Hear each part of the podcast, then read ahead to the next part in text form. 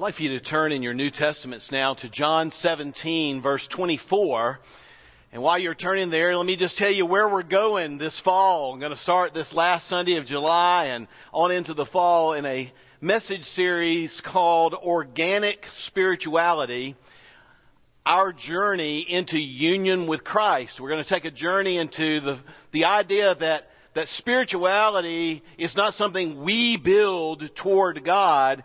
True spirituality is something God gives us as a gift in union with Christ, and how Christ lives within us and all that Christ wants to do for us to glorify Him and enjoy Him. It's going to be a great journey as we discover union with Christ together.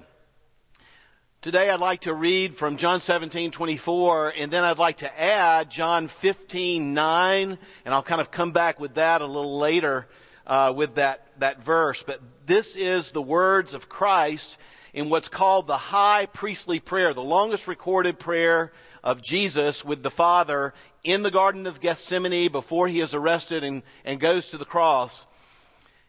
He says, and this is the Word of God, "Father, I want those You have given me to be with me where I am, to see my glory that You have given me, because You loved me before the creation of the world." And John fifteen nine, "As the Father has loved me, so I have loved you. Abide in my love." Now, if we're going to talk about what real spirituality is, we need to begin that study with God Himself. And everything that we enjoy and all the reality that there is about God is determined by who God is, who He really is and what His nature is.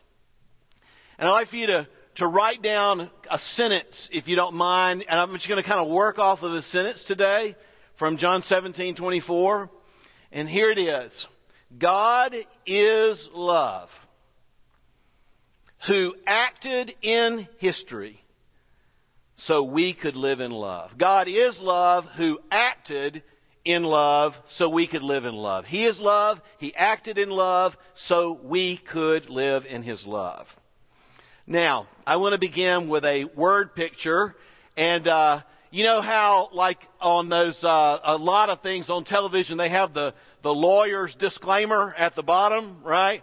You're like, you almost have to have a like the Hubble telescope to read it. It's so small. Well, I'd like to make a a, a, a disclaimer here, and that is that any illustrations of the Trinity are going to fail, fail, fail in capturing the, the, the majesty and wonder of who God is. I give you some illustrations today, not to accurately and adequately describe the Trinity and all that it means, but to give you a sense of what God is like as Trinity. So let me begin with a word picture this morning. I want you, and this is a very ideal, idyllic idyllic picture I want to paint. I want you to think of a, a young couple, and I want you to think about how they love one another. They're just this beautiful young couple. They, they love one another. They support one another. They enjoy one another. So you got that? And then one day, at some point, a bundle of joy comes into their lives. A child is born right into their family, right into their arms. And a child is born, and this is what's important to, to get, into love that is already there. And uh, this child is born into love. This child is loved with that love. This is how the child learns what love is and learns to love. And, and this, this picture, though it is too idyllic to be real, because we know real couples uh, also struggle because we're fallen, This is a beautiful picture, and, and maybe something else important to point out is that the child that came into this relationship does not have the same relationship as this, the husband and wife do. They have a more intimate relationship. They have a marriage relationship, and, and this is a child. And, and yet it's so wonderful because both the father and the mother focus their love on this child. And the child gets to, to benefit. And there is love, and there is support, and there is enjoyment. And here's the point. You are that child. You are that child. Um, God is the prior relationship that you are born into. God is that love. God is that support. God is that joy. God is that glory that you are born into. Uh, you were born into love if you've put your trust in what Christ has done. The Bible says we quit trying to be our own Savior. We acknowledge our sin before a holy God. We place our trust for salvation in what Christ has done for us. And we are born again. We are born into God's family. Uh, born into love, what my old professor Douglas Kelly called, when he talked about the Trinity, the family love of God. And that's what I want to talk to you about this morning, is the family love of God and what difference it makes. So God is love, who acted in love so that we could live in His love. Let's begin with God is love. Now, you know, God loves you is an important thing to say. But why is that true? Why is it true? Um, it is true because God is love. God in His very essence, in His very being, is love. And this is so important. If love matters. You know, some people, people have lots of thoughts about what God is like and who God is. Many people think that God is an impersonal force that kind of is behind creation. Not a person, not able to love, impersonal force. That's called Eastern religion. That's what Hindus and Buddhists believe. God's an impersonal force. Others think that God is a personal God, but, but He isn't really involved in the world. Or involved in our lives. Uh, he's, he is just the creator and the manager of the universe. Oh yes, everything there is is because of God, and God's powerful, God's personal, but you know, He kind of sits there at the control panel of the cosmos. And He doesn't get involved with us. And, and this notion of God loves you is somehow beneath this, this God who's just running the universe. Others think that God is a personal God of absolute holiness who is angry all the time and repelled from people all the time because they are sinners. The Bible does not paint these pictures of God. The Bible says that God is personal, is a personal being, with personality. And the Bible says in First John four eight that if we don't love, if we don't love, then we don't know God, because God is love. There's, there it is. There's the verse. God is love. So let me get to the point of this. We need to be thankful for what is called the Trinity. Yes, the Trinity is such a point of interesting discussion and debate and mystery in many ways, Can I just tell you the Trinity is essential if love matters and if God is personal and God loves? What is love? God is love. What is love? Love is defined in the Scriptures. Love's defined in human experience. I mean, there are a lot of people that have bad definitions of love, but but love is defined as other-centered giving. To be selfish is the opposite of love. Love is to give. You know, God so loved the world that He gave. And so, I want you to think about some of the the thoughts about who God is. Maybe God's a force. Well, we know that God can't love you because He's not even a person. But then this idea that, and this is more the, the Islamic view of God, that God is one, kind of a mono-God who is at the control panel of the universe and is to be feared uh, and is to be obeyed, and He'll decide to, based on how much you fear Him and obey Him, whether, whether you're going to have something from Him. Well, there must have been a time when nothing existed, right? Y'all do understand, like, when you're talking to an, an atheistic person and they say evolution's true, therefore Christianity's not true and all this, it's like, could we just cut to the chase here? Could we just not talk about evolution? I mean, you know, why don't we just talk about, you and I, Mister Atheist, Missus Atheist, you and I, Christian Atheist, we're just two people with create two creation theories. I get mine out of the Bible, and I don't know where you get yours from. I don't want to know about evolution. I want to know where the Big Bang stuff came from to begin with. Oh, matter is eternal. Where does, where does, where does anything demonstrate that in reality?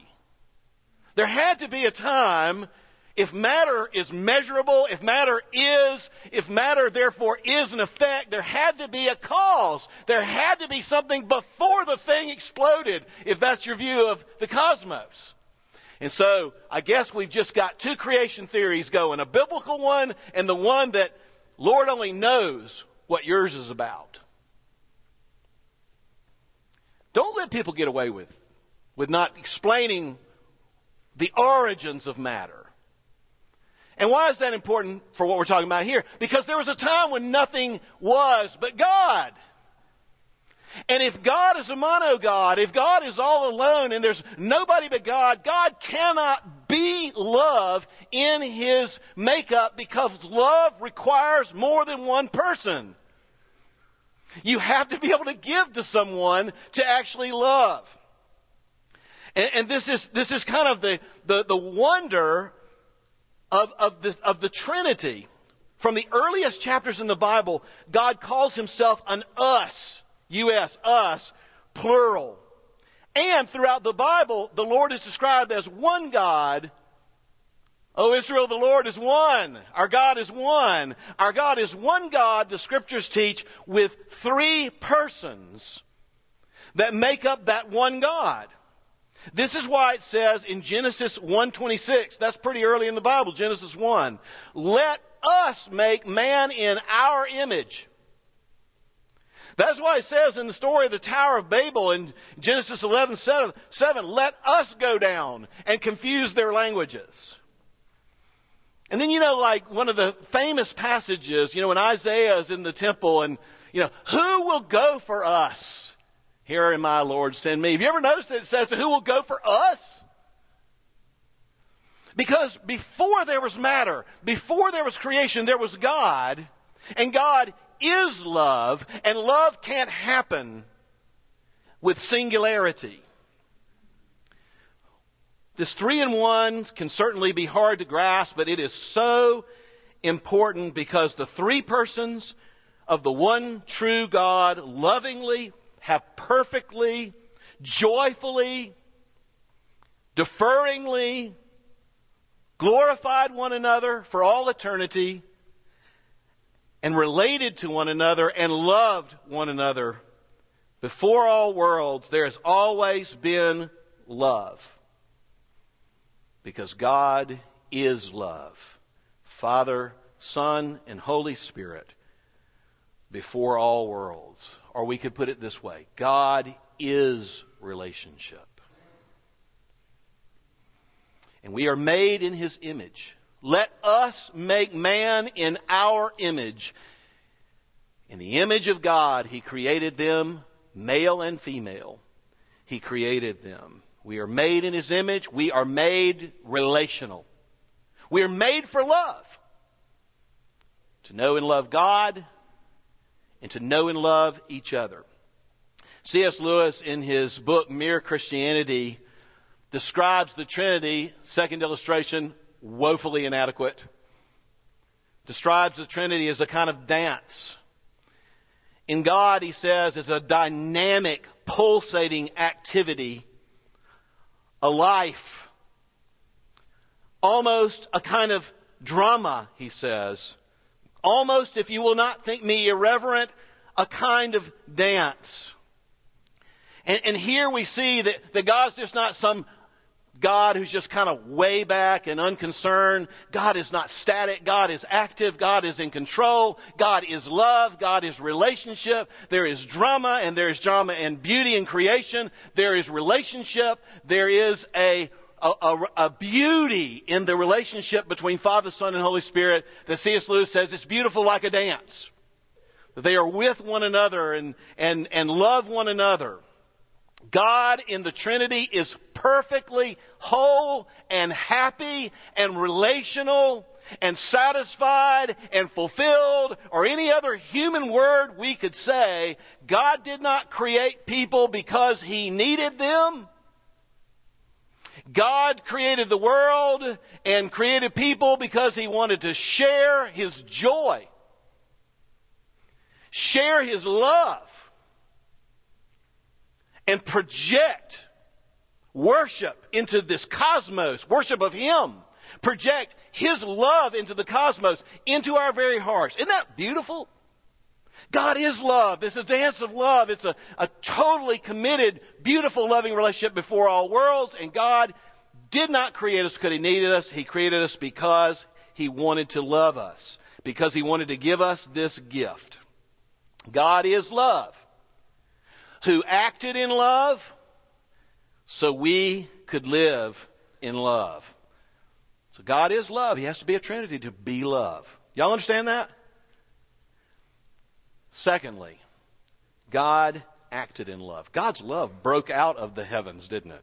It broke into time and space. God acted in His love. You see, in the fall of mankind, we shattered the love relationship that was based on His goodness and His fidelity to us and His love to us. We shattered that. We broke with God. We broke with His love.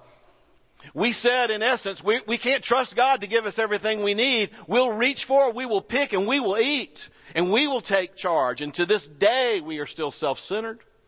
To this day, we are still trying to control it.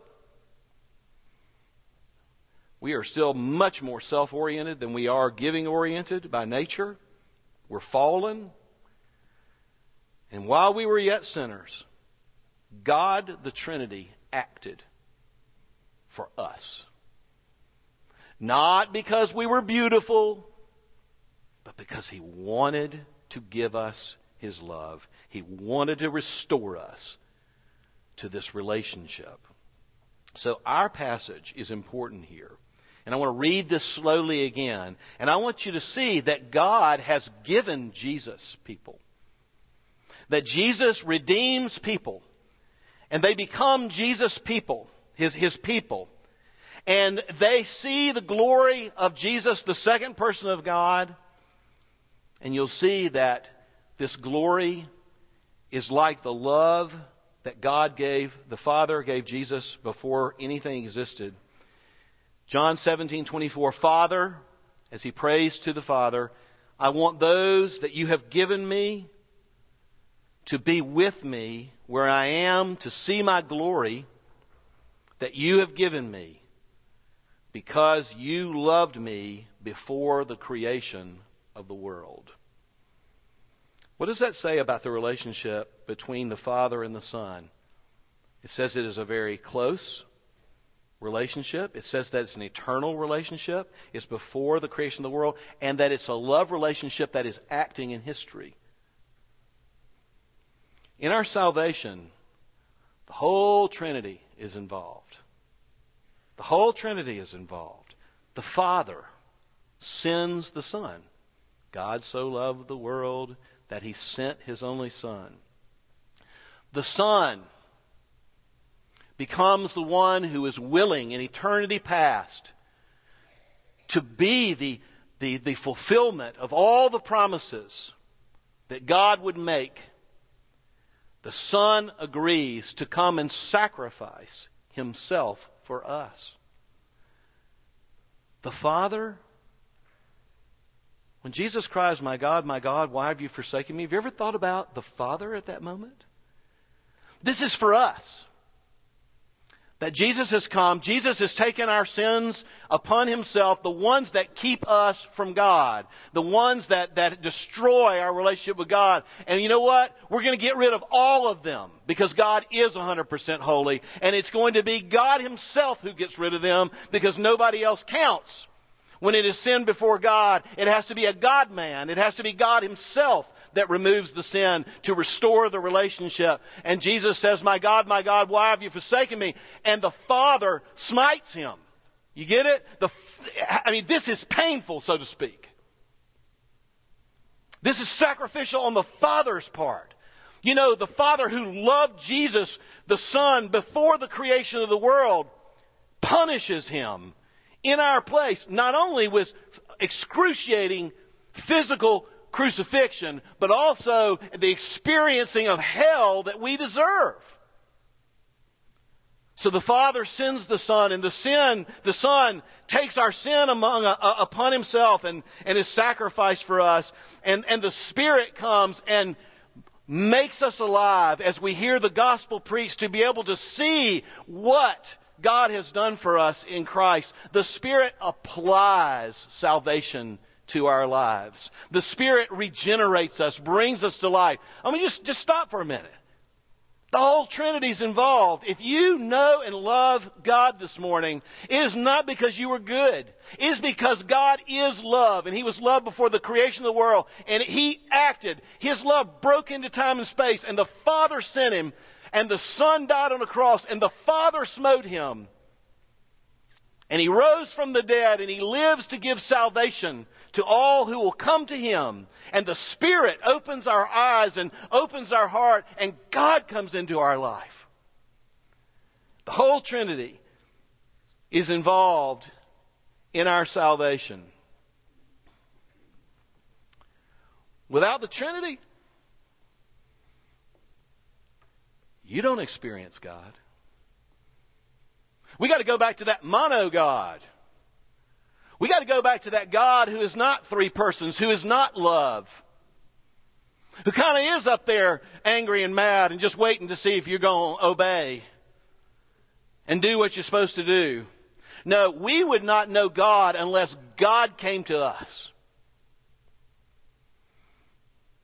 God in former times spoke to us through his prophets. And in these last days, he has come to us. He has spoken to us in his Son. And it is through the Word given and the Word made flesh. God came to us. You don't know God unless he comes to you. You don't, you can't rise to God. One thing you got to understand about salvation is you can't get there. God's got to come down here. You wouldn't know God unless there was a Son of God, whom the Father loved before the foundation of the world. You would not know God unless there was a Spirit of God. And the Spirit of God brings the truth and exalts Jesus in our midst and opens our hearts to the truths of the gospel. It's so wonderful that God is a Trinity, because you would never know him if he were just static in heaven, waiting to see what you might do. Don't you love the fact that God is Father, Son, and Holy Spirit? Father, Jesus says, I, I want those you've given to me to be with me. This is before he goes to the cross, and he's explaining what's about to happen. So that they can see my glory and have the love, Father, that you've loved me with before the foundation of the world. The only reason that God can live within us is because he is Trinity, who acted, who broke into time and space, and has broken into our lives by the agency of the Holy Spirit. So God is love, who acted in love. The last part is, so we could live in his love.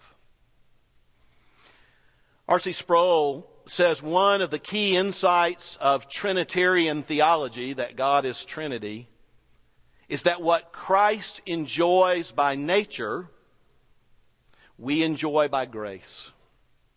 Christ by nature is loved by the Father, loved by the Spirit, before all worlds. And here's the thing. Through Jesus and what he's done, and through the Holy Spirit applying it to our hearts, we're invited up into the family. We get to join the dance. And life becomes meaningful again. Life becomes love with God and with other people again. Life becomes about the glory of Jesus for the first time. You see, in our salvation, God allows us not only to be forgiven in Christ, we get to join the dance with the Trinity. We're born into a dynamic family love that was already there in God. It's not enough to say God loves you. We must say God is love, and God has been love, and God has showed us his love in history, and we are invited by the agency of the Spirit, by God alone and his choice alone, into this dynamic family love of God, and we get to relate to our Father, our Son, the Son, and the Holy Spirit in this dynamic and living dance with God and his purposes for our lives and his church. See, this isn't just a category change. I used to be lost and I was going to hell. Now I'm saved and I'm going to heaven. I got moved over to a category. This is like adoption, right? Through Jesus, we're adopted into this dynamic family love of God. One of the things that became, at least it became known to me, I suppose it was in the last few years, available now for you to listen to if you want to. And I will warn you that it's kind of tedious and not all the recordings are great. But uh, pretty much all of the recordings that are listenable of Francis Schaeffer, all the years in L'Abri, are available for you to listen to on the internet now. It's called the uh, L'Abri Library, and you can go and just hear Francis Schaeffer's teaching. I love Francis Schaeffer, read most of his books, and I thought, this is great! I get to go to L'Abri anytime I want to. L'Abri was the ministry that the Schaeffers had to, to help people find the Lord and to get plugged deeper into the, the theology that, that helped people walk with God. So uh, at night, I've been listening to to Francis Schaeffer. And uh, I knew a little bit about this, but I didn't. There's something I, I kind of learned listening to him.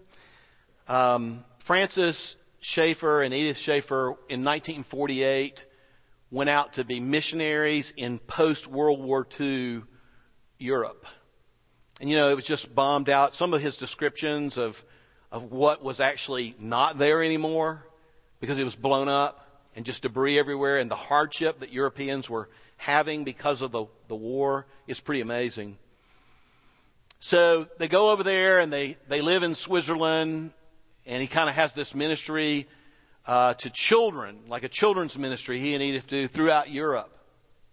But Francis Schaeffer, somewhere between nineteen forty-eight and nineteen fifty-one, became horribly disillusioned in his faith. I won't go into all the details, but it had to do with the absolute meanness of Christians, which he describes in detail. And he wrote a little writing called The Mark of the Christian is Love. And, uh, and he got really discouraged. He's swirling around. And at this time, as this burned out missionary, he told his wife Edith that he was going to be alone for as, quote, long as it took. He wanted to go back to his agnosticism. This is Francis Schaeffer, because he had been an agnostic. He wanted to go back to his agnosticism and reconsider everything. So they had, you know, like a barn, and there was a little room over the barn. He said, I'm going into the room over the barn, and when I come out, I'll either be a Christian or an atheist. You'll just have to wait and see. As a missionary's wife, that wasn't very comforting. So he goes into the barn, or the, the room over the barn. And uh, he spends like three months in there. I mean, he you know, came in and out, but he spent a lot of time in the barn for three months, or the room over the barn for three months. And what did he do in the room over the barn for three months? So the first thing he did was he read the Bible through from cover to cover several times. The next thing he did is he began to outline the major themes of the faith. The next thing he did was to work on and try to understand the nature of God, the nature of, of what grace really is. And um, and so we we we basically, one of his biographers said this: Schaeffer had an encounter with the Trinity during this time. If you ask Schaeffer what was the thing that made the difference, is he realized the nature of God as Trinity, and he came out on fire for God, fully in possession of the knowledge of God's love, understanding the depth of God's grace and God's sacrifice for him out of the love of God more than ever, having an appreciation for the Holy Spirit and his activity and his work indwelling us that he had never really had before. He had an encounter with the Trinity that revolution, revolutionized his life. Through that experience, he taught what we He, he, he taught we are to be in relationship with the whole Trinity. Now, I want to read to you from, uh, the like if I would recommend one book to you from Schaeffer, it's a book called True Spirituality. And I'll read to you kind of where Schaeffer came in this experience from his book, okay? From True Spirituality: the Holy Spirit indwelling the individual Christian is not only the agent of Christ, he is also the agent of the Father. Consequently, when I accept Christ as my Savior, my guilt is gone, I am indwelt by the Holy Spirit, and I am in communication with the Father and the Son, as well as the Holy Spirit, the entire Trinity. Thus, now in my present life, if I am forgiven and justified, I am in personal relationship with each of the members of the Trinity. God the Father is now my Father. I am in union with the Son through his death, and I am indwelt by the Holy Spirit. This, he goes on to say, is not just meant to be a doctrine. This is what I now have because of who God is.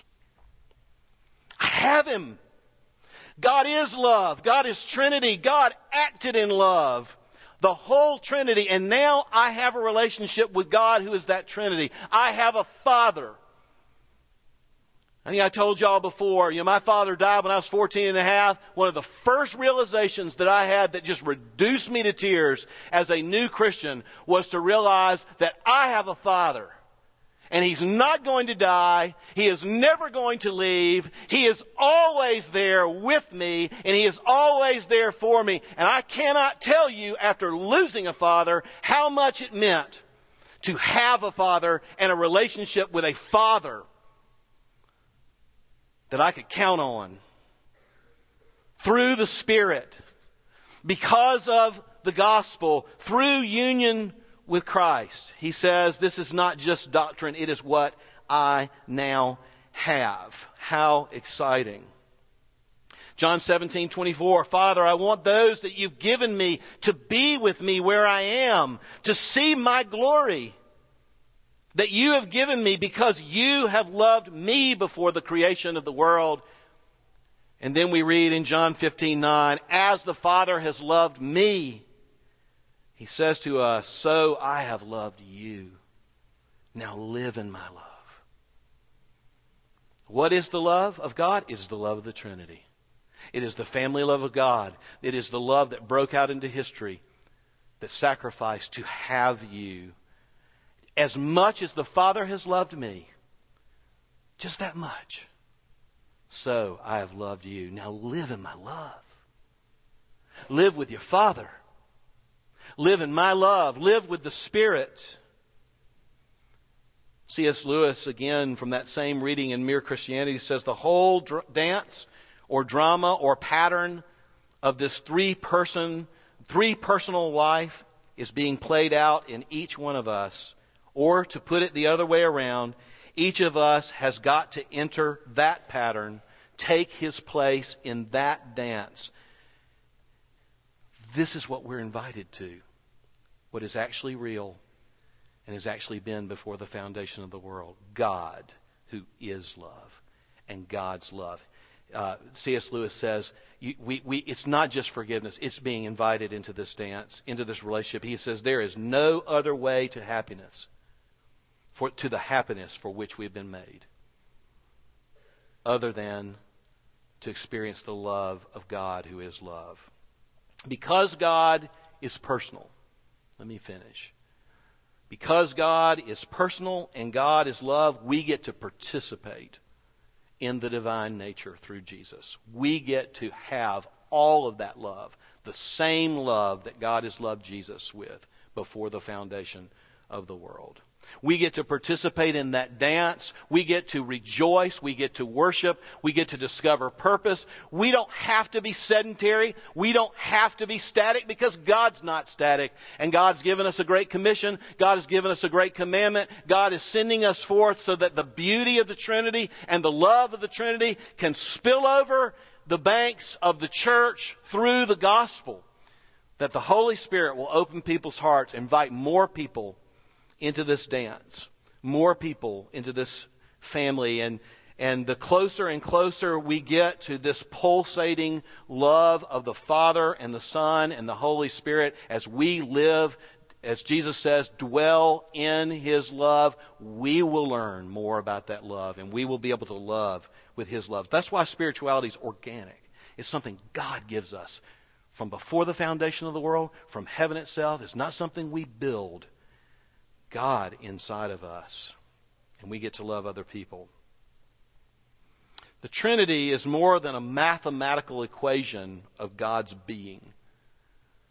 And I think we do a disservice when we just start arguing about the hows of the Trinity. Trinity is more than math. The Trinity is the ground, the ground, the only ground for relationship. Because relationship existed first. And love, because love existed before all worlds, and meaning. Through the God who is love, who acted in love through Jesus, it is to join a family. It is to join the dance. Let's pray. Lord, as we want to learn about what it means to have union with you, Jesus, thank you that it means that we're adopted. Thank you that it means that you, God, are our Father. Jesus, you are our Savior, our brother. Holy Spirit, you are the Comforter. You are the, the teacher, the one that leads us into all truth. If you've never put your trust in what Christ came from heaven to do for you, to take, yes, your sins upon Himself and to remove them through the just punishment of your sins on Jesus, on your behalf, and you see it, and you say, I want what Christ has done, and I want Christ, and you pray with me, Lord, I see it, I am a sinner, and I turn from everything that I've called religion, and I turn from everything that I've called Christianity, and I put my trust, Jesus, in what you've done for me on the cross, and what you, Father, did to Jesus to accomplish that. And I receive you, Jesus, into my life, risen Christ, living Christ. And even now, we are we have union together that will be never severed, and nothing will be able to separate me from your love. Even now, you have given me not only forgiveness, but your Spirit living within me. Oh God, I pray, as many of us have walked with you for years, Lord, that you would restore us to a A realization of God as Trinity, God as relationship, God as love, God is the one who saves because of who He is. We pray, Lord, that You would give us excitement about having You as a Father, a Savior, and the one who comes alongside, the Helper. And Lord, we pray that You, through this, would not only bring our, our life with You into a greater life, but would You bring it and bring us into love for You and for others. And would You glorify Yourself? And would You help other people see the glory of Jesus through the love that You've given the Son, Father, from before all worlds, and that Jesus has given us. And we pray these things in His holy name. Amen.